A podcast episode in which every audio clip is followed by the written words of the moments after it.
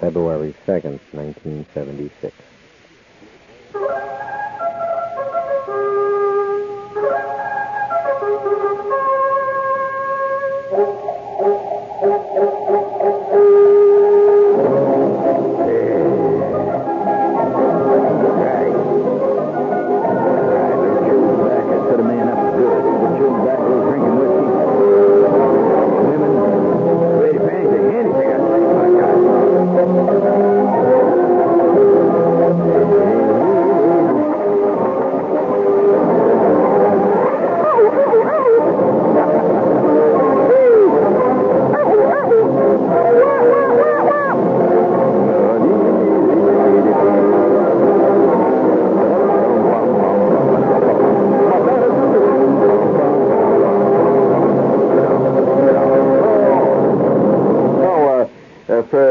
Those of you who are followers of the animal world, uh, tonight uh, one of our spies in the armed forces sends me a clipping from the Pacific edition of the Stars and Stripes, an authorized unofficial publication, the U S Armed Forces of the Pacific Command. And uh, here's a little quote. This is just a little clip here. It's from Antofagasta. It's a great name for a town, isn't it? Antofagasta. Antofagasta. Sounds like a new secret ingredient. Antofagasta. Antofagasta, Chile. Pepito, a small monkey from Central America, was the neighborhood's mascot. Pepito. Until a terrible moment. He stole and ate a sandwich spiced with hot chili pepper. Oh, Pepito. Oh, Pepito. He went berserk. Bit one person, nearly destroyed the contents of his master's house, and terrorized the entire neighborhood. The master's, the monkey's master, Claudio Reynoso, said the police arrested Pepito. They put the armor on the Pepito and sent him to the local zoo. And now Pepito's sitting there in the cage drinking a lot of water. And... Uh, and he's having himself a... I mean, now, wait a minute. Don't laugh. Now, listen, you guys laugh at this, and maybe you don't know what he is, what he's going through, what he is suffering. Pepito. He ate a sandwich with chili in it. Now, just a minute now. I, I know exactly what he's talking about. Do, do any of you people... Uh, the thing about you people who live here in the East, you don't, you don't really know much about... Uh, about the variegated ethnic quality of the world in which you live. You're laughing at Pepito, because most of you, the most spicy thing you have is a little granola in the morning.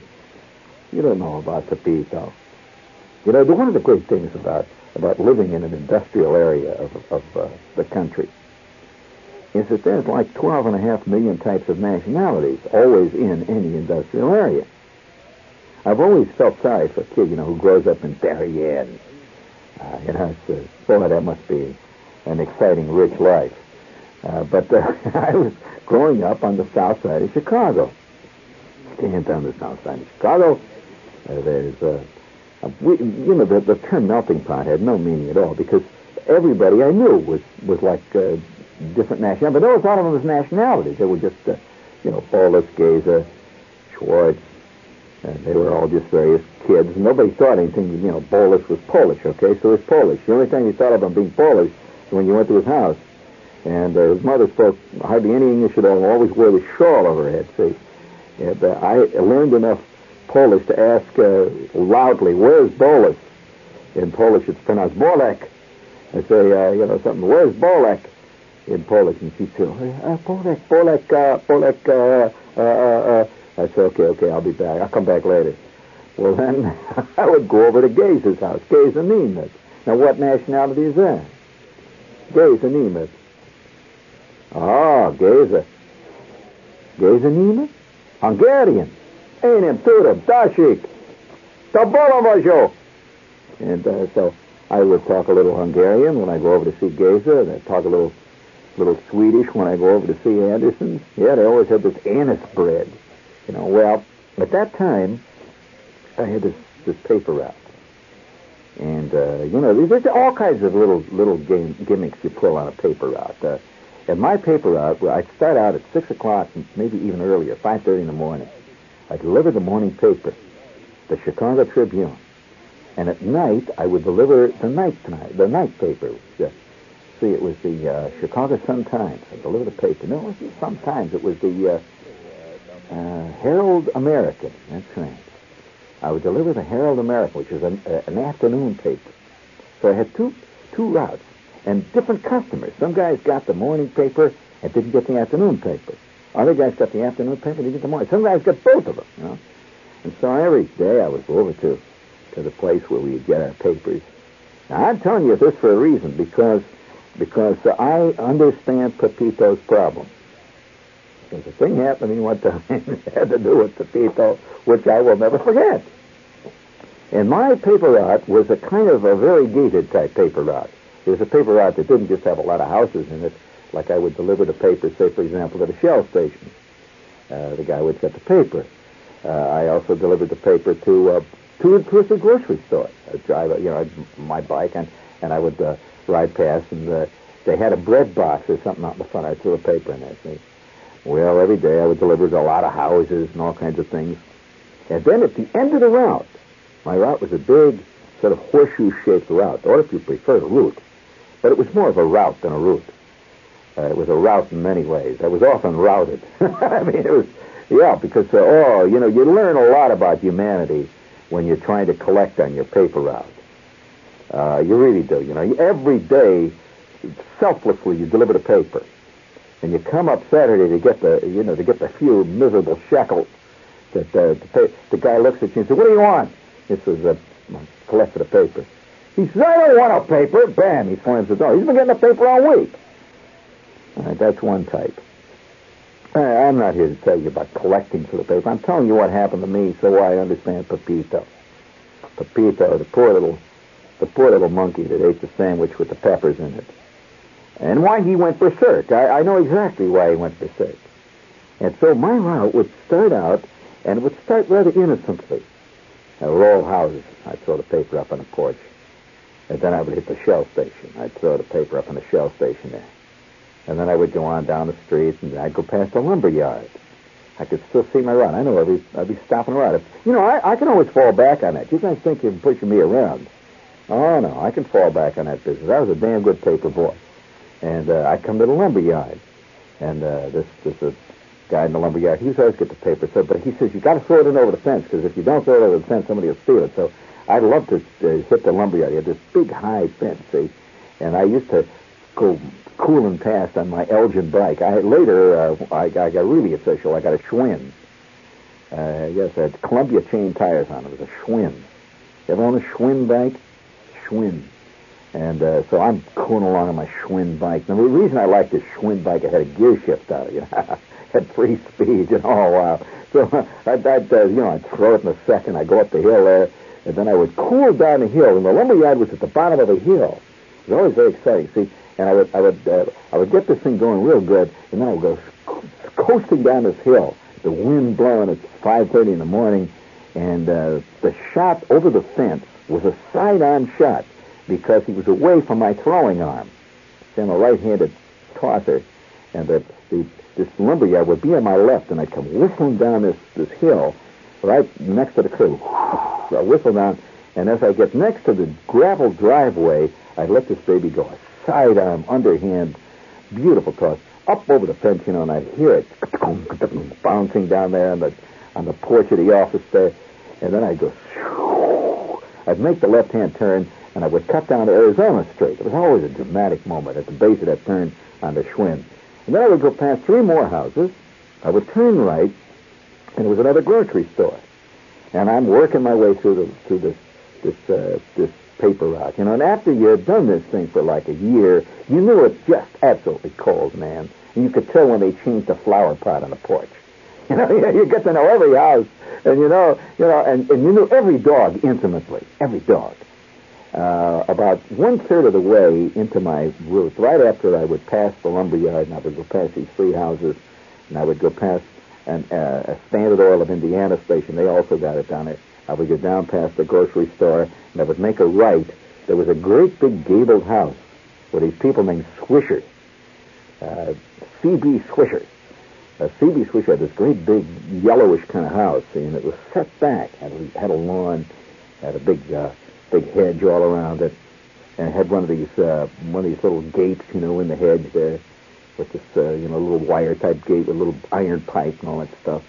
And I used to, oh boy, I used to wait for this one, because as I would approach, I would see a rustling in the bushes, and uh, yeah, I'd see the bushes where they'll see, and that. That mother used to wait for me. They, they, it was an Airedale. Now, I, I, uh, they don't have Airedales anymore. This is a dog which is now extinct. There are no Airedales. You notice that? And rightly so. Mean. Uh, and they have big square jaws, and they have, uh, they have eyes that look like they're made out of marble. And uh, wiry hair. You could, you could. I tell you, you could actually remove paint with the hide of a, of an Airedale. It's wiry hair. See. And so, big, tall, knobby knees, great big knees. His knees look like like, like marbles, you know, great big knees. And he had, uh, he was all skinny, but tall, and and scruffy looking. You know, it's like, he, like chunks of his hair were formed. This is the way Airedales look. Like, you know, they always look like uh, you either should throw a lot of uh, chlorine over them or Clorox or something. You know, they're scruffy. You know, you've seen them. So I would come crawling around down there. It's every morning. It's about quarter after six. And I'm making the big turn. I'm halfway through. This marked the halfway point of my route. And from here on in, it was homeward bound, see, uh, back to the barn, you know. So I'm making the turn, and every morning this thing would be, see, I'd see the weeds rustling. Then I'd see the, the hedges rustling, see, and, the, and he would run along the hedge inside, so I couldn't see him, see, and I'd see the hedges wide, waving a little bit. I could tell what he was by what was wiggling, see, and sure enough, just as I'm about to throw this thing, he would wait, see, he knew. My most vulnerable moment, any paper boy's most vulnerable moment, is when he is arm extended about to throw. You agree? After the throw, you can defend yourself. Before the throw, you can defend yourself. But when you're starting to swing, the underarm swing with the paper, you are absolutely at, at the mercy of anything. Well, he used to wait. I'd see those two little eyeballs looking at him. I'm looking out of the hedge, and sure enough, I'd start to, and I tried to trick him, you know. I tried to trick him by, by crawling over my head real quick like that, and trying an underhanded shot, you know. But he would see my arm move. So he he would come, all of a sudden, he, whoop, he'd come bursting out, and he would just, you know, that kind of frantic yell. Oh, oh, oh. And I'd start pumping like man, man, I bet say about three times out of five. He would get my right ankle. You know, it's just like old war wounds. You know, you hear about these guys with the old Civil War wounds. Well, some mornings, you know, when I come in here, I walk around, I can, especially when it's rainy and cold out, my old paper boy wounds come back. And I could feel my right ankle start to ache. Well, that crummy, rotten Airedale. You interested in what his name was? Why should I tell you what his name was? Scruffy. And he was. Scruffy. I mean, it sounds cute, doesn't it? He was about as cute as a as an impacted wisdom tooth, you know? And uh, he used to come out and he'd grab my right ankle. He always grabbed the ankle and it hurt, you know? At, at that point, and he, he, uh, he, yeah, I had cuts and bruises, and one time he tore a tennis shoe off, and, and uh, you know, he just grabbed the ankle every time. Well, then, of course, uh, this is what sets man apart from the beasts. Which reminds me, this is W O R New York. Now, wait a minute now. It was man that reminded me of W O R, not beasts. Well, you know, oh, you want to hear more about Pepito and the Scruffy. Oh, Scruffy, yeah. Well, man is an infinitely adaptable creature, and the one thing that sets man apart from the other creatures is that he can vary his M O What is it, the M O? You've seen enough bad cop shows on T V to know what an M O is, isn't it? Modus operandi, or method of operation for those of you out in Staten Island. But uh, that's the way it do something, huh? Okay, that's better. And now, now, of course, many a guy, many a many a cop uh, will tell you that uh, that the way they catch most thieves is, you know, some guy that's a that's a criminal type is because they tend to do it the same way, you know. So uh, if every time you pull your job, you know, you lose a ballpoint fountain pen at the at the place with your name on it, that becomes your M O You know, not before long, they'll, you know, they'll throw the net over you. You know, they'll catch you. Aha! The ballpoint burglar has struck again. Well, all right, that's an M O. But the thing about man is that he can vary his M O, whereas the lion does not. No, no, the lion kills the same way every time. He does not say, this time I'm going to mug him. No, no, he uh, he may do pretty good, you know, getting a, a zebra if he says to his fellow lion, hey, hey, Simba. Yes, yeah, what do you want, Leo? Uh, Simba, look, I'm getting tired of chasing zebras. What I'm going to do is dig a hole and cover it up with weeds, and the zebra's going to come and fall in the hole. How do you like that? I'll trap him. Well, that would be one hell of a lion, wouldn't it? But he can't do this, see? He does not vary his M O, and uh, he just continues to batter his head out, you know, against the zebras and, you know, doing the best he can. But man is different. So after about two or three weeks, I realized that Scruffy had a, an M O. Now, what his M O was, he would, he would, you know, he would wait. He knew, he sensed it. You know, if you notice, dogs can sense when somebody's coming from blocks away, and he would sense I'm coming, see, so... Uh, yeah, oh, they know the time, everything, dogs. But the trouble with them is they still have an inflexibility. So he would hide in the corner of the hedge. And then when he would hear my Schwinn bike approach in second gear, he would start running along the hedge parallel to my path, see? And then just before I got to the gate, he knew at that point, at the gate, at that point, I would throw sidearm, just that sidearm, right? It was a right-hand shot, sidearm like that, underhand sidearm shot, up on the porch of the house, which was right opposite the gate, you see. Okay, at that point, he knew that just before I came to the gate, my arm was ready to go, and I'd start to throw, and he would come popping out of the weeds. He'd come right through that hedge. Bam!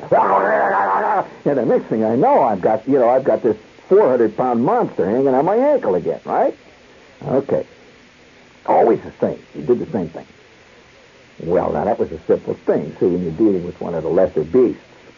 This is how I get along with the service department and everything. You know, you, you learn you learn these tricks.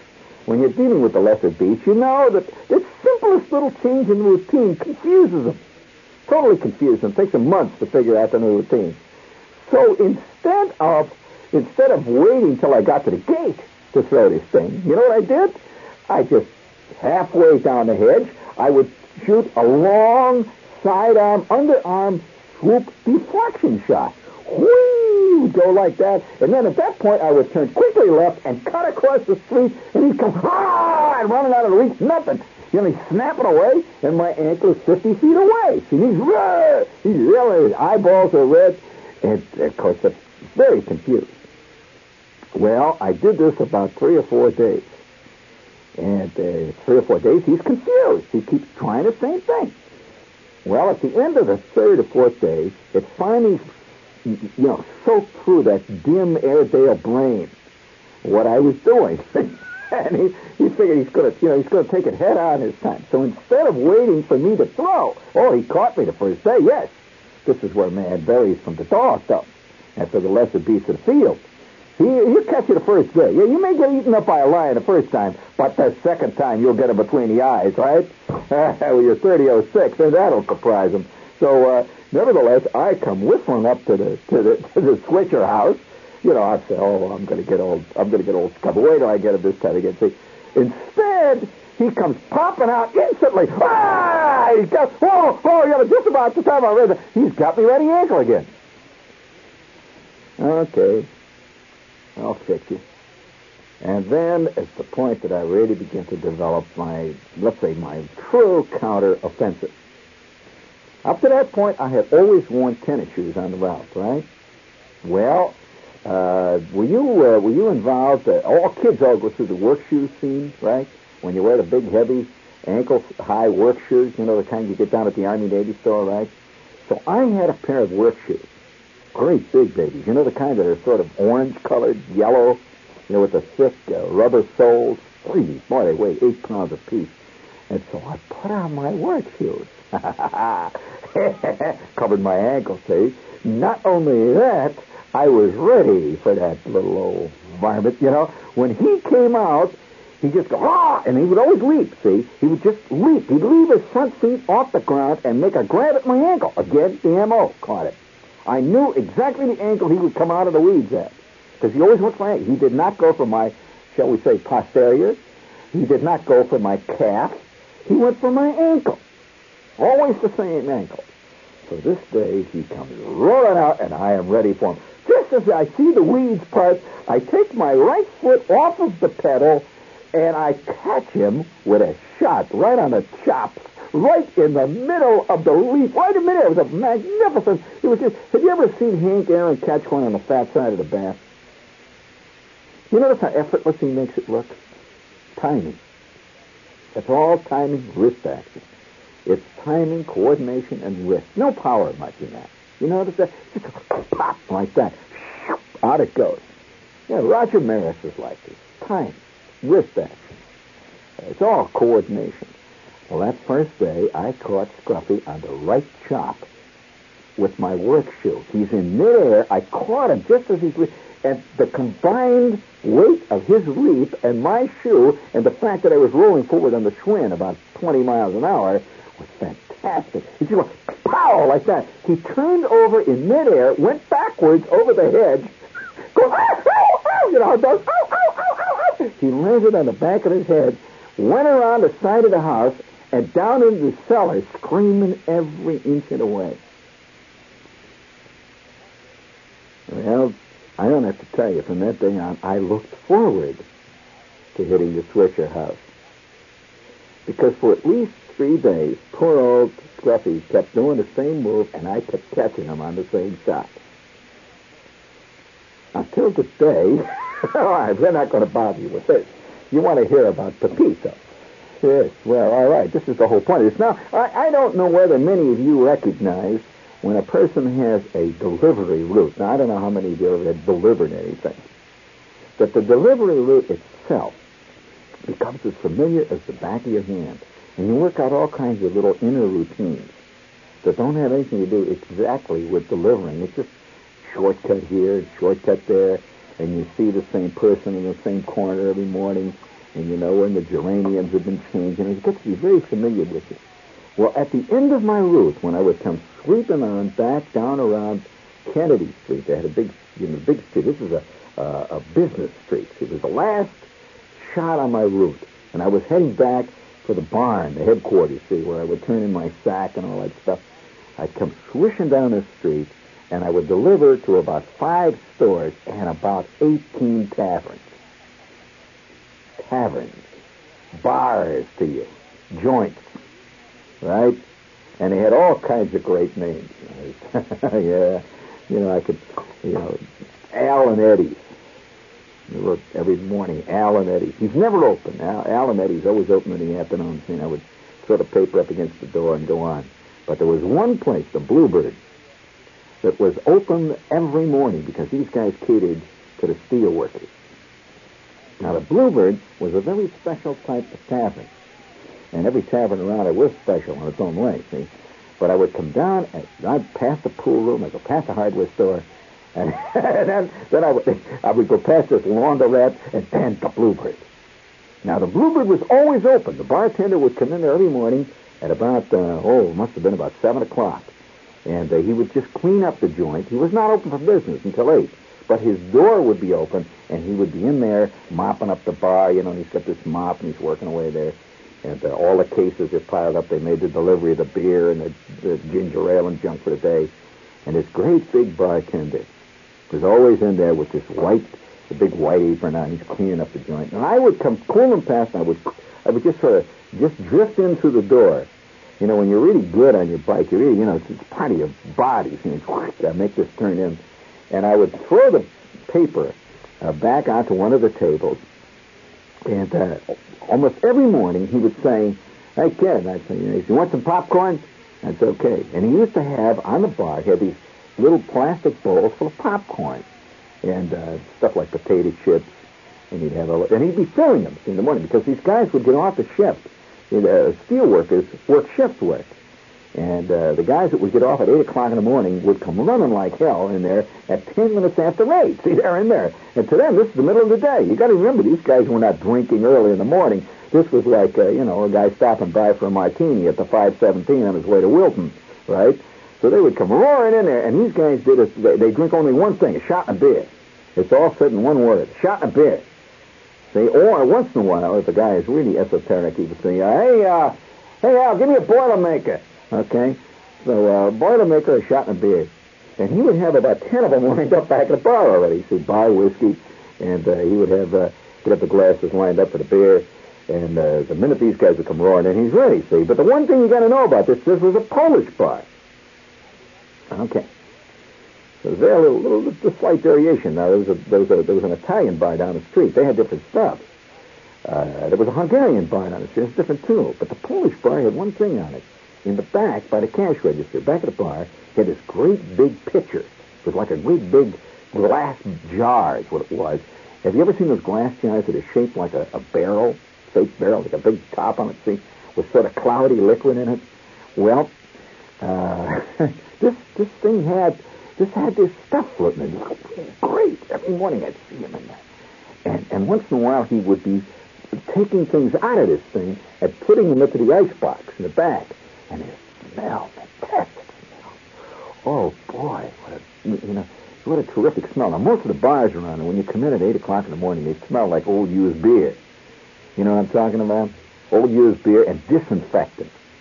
Disinfectant is from the place. You know, bars tend to have cute names on the johns, you know, like his or hers. You know, the stags and the cows and that kind of stuff. See?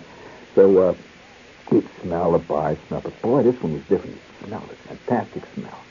And he'd have this big jar. Sometimes it would be filled right to the top. Sometimes it would be filled halfway. And every morning he's behind the bar when I would come in. He's mopping up. And one morning, I come in there, see, and I used to sneak around all the time. Whenever, when he didn't even offer me any any uh, pretzels, I would reach out and grab a handful of pretzels. See, when he's not looking, I'd throw the paper down. Yeah, you know, he knew. And uh, I'd get back on the bike and go. I looked forward to that that thing every morning, going into the Bluebird and grabbing some pretzels or some potato chips or some popcorn and, you know, getting on out. But that was that popcorn. You look forward to this thing. Well, on this particular morning, which I shall never forget, which um, gives me, let's say, a feeling of more than average empathy for Pepito. Understand what Pepito did, and how he felt, and why he went berserk. Now, if he had a machine gun, he probably would have blasted the whole neighborhood, right? So uh, I, I came, I came into the tavern this morning. It was in the Bluebird, see. I come whistling in, and the bartender is not behind the bar this morning. And I can hear some banging around going way back in the back of the bar. It was one of these long, narrow buildings, like, you know, in the back. There was a kind of a dark place in the back, and they had a couple of pool tables back there, and a jukebox, and, and uh, a telephone in the back. You know, you know, it's, you know, a few tables sitting back there. And he's in the back there doing something, and I can hear him banging around with cases and stuff and bottles rattling. So I hollered out a house, "Paper, boy!" And he says, "Okay, yeah, put it on the bar. It's all right." The first time I had ever been in there, and he wasn't around. He was in the back there. They had like a storage room back there where they kept empties and stuff. That's where he was. When I saw my chance, it was this great big jar, fantastic jar full of this cloudy liquid with these green and red things floating in it. Well, that. They really looked good.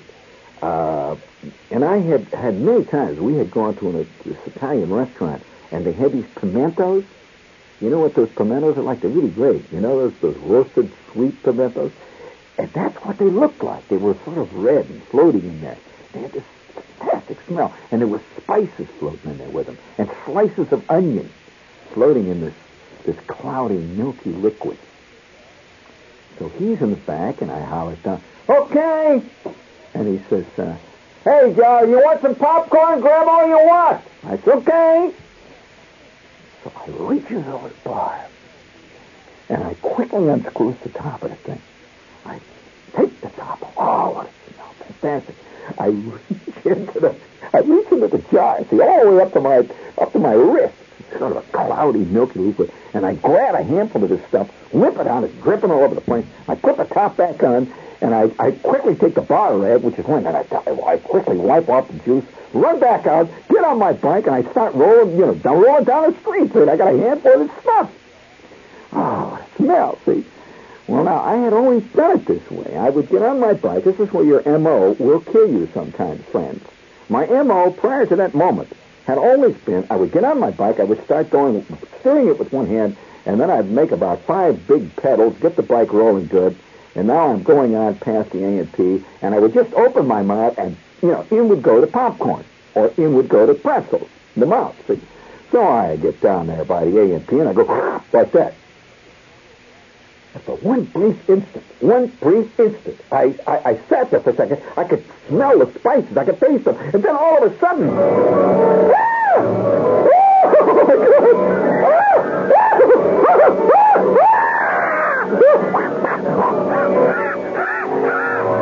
Ah! I can't breathe. I can't breathe. It's going all the way down into my feet. My eyeballs are... It was like I had taken a gigantic... full quart slug of pure electricity. If you ever wonder what electricity tastes like, ooh!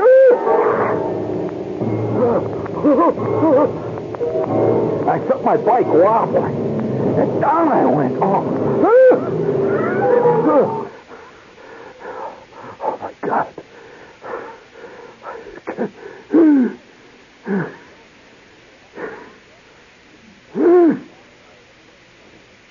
And for about, I would say, fifteen minutes, my entire head felt like it was asleep. You ever had your foot fall asleep? You know that tingling?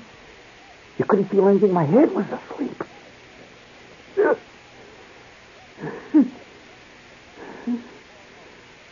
My throat burned all the way down into my gut.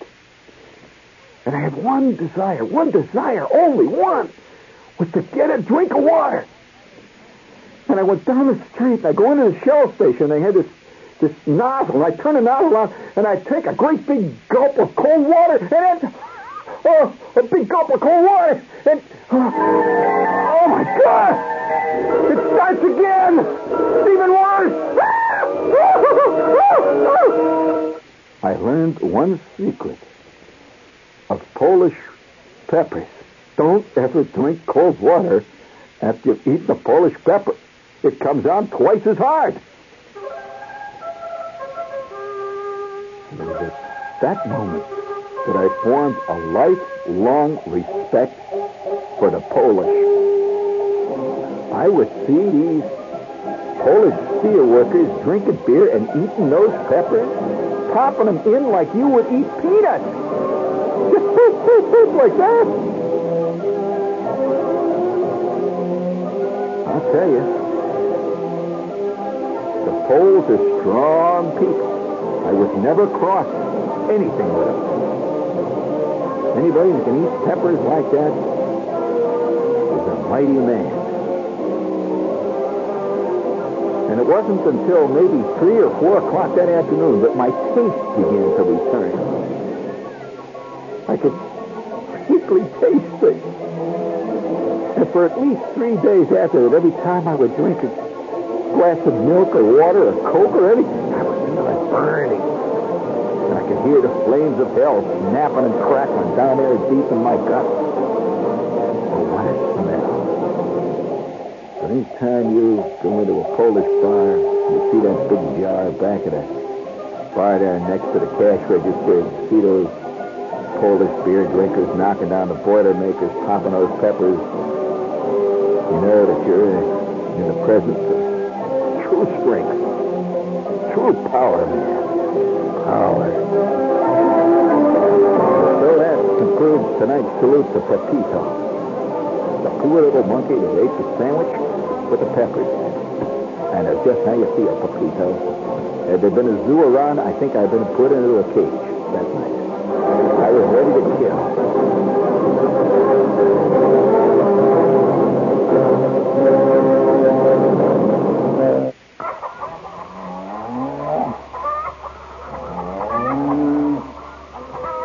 W O R New York. You stay tuned for In Conversation, okay?